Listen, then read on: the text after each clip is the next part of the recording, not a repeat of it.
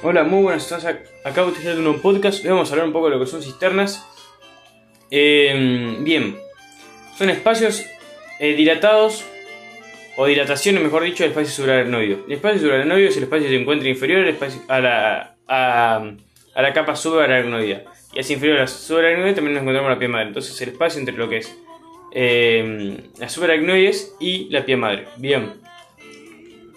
En estos espacios, en esta dilatación, en estos espacios subaracnoideos, además de tener trabéculas, que son las eh, características que emiten lo que es la capa más profunda de la aracnoides, vamos a tener líquido cefalorraquídeo y también eh, algunos elementos vasculonerviosos.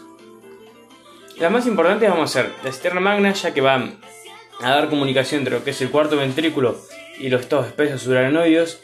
Eh, este, mm, esta comunicación se va a dar por el foramen de Magendie. Y en esta cisterna magna nos vamos a encontrar lo que es la arteria eh, cerebrosa posterior inferior. Bien. Vamos a tener lo que es, por ejemplo, la cisterna cerebrosa, eh, punto cerebrosa inferior, donde nos vamos a encontrar lo que es la arteria eh, cerebrosa posterior inferior nuevamente. Eh, esta cisterna se va a encontrar, eh, bueno, no importa. Em, vamos a tener también lo que son los nervios. Gloso, sí, glosofaringio, vago, accesorio, hipoloso. Eh, y la arteria vertebral. Y vamos a tener como otra cosa importante es que va a ser comunicación también entre lo que es el cuarto ventrículo y estos espacios subaracnoideos entre los dos forámenes de Lushka. Bien. El espacio ponto cerebroso superior va, va, a contener lo que es la arteria basilar, dando lo que es la arteria cerebrosa anterior-inferior y a los nervios eh,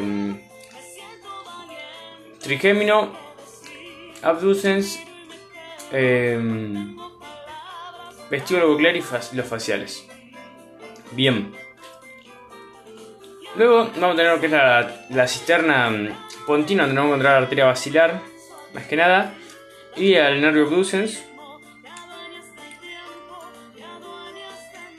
La, ah, la cisterna ponto cerebroso superior no va a tener el nervio abducens como contenido, porque va a tener como característica el ángulo punto cerebroso.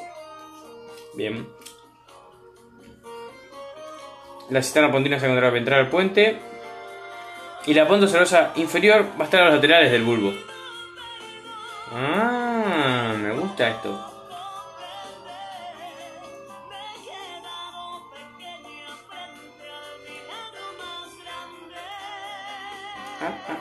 Mm.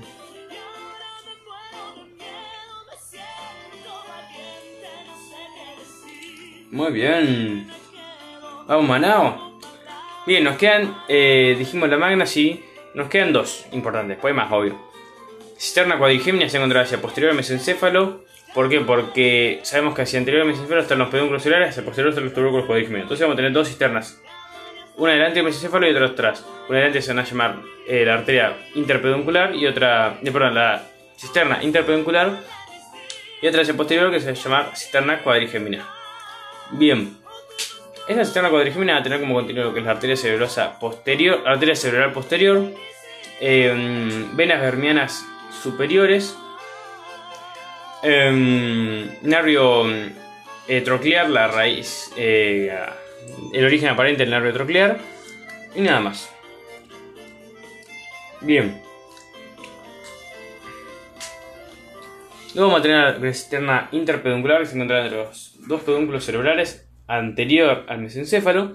Y vamos a tener nervio oculomotor que va a estar sufriendo una pinza vascular por lo que es la arteria cerebral posterior, rama de la arteria basilar, que justo en ese momento va a estar dando sus dos terminales, las dos cerebrales posteriores, o sea, va a estar bifurcándose, y lo que es la arteria cerebrosa superior, que era la que decíamos que le iba a hacer la pinza vascular hasta el trigémino junto a esta arteria cerebral posterior. Bueno, eh, por último nos queda cisterna ambiens, que va a estar a los lados del mesencéfalo y va a contener como principal contenido Además, el liquencéfalo al nervio troclear que va a rodear el mesencéfalo, luego su origen aparente, para dirigirse hacia ventral. Bueno, nos vemos ahora sí en la próxima entrega. Hasta pronto.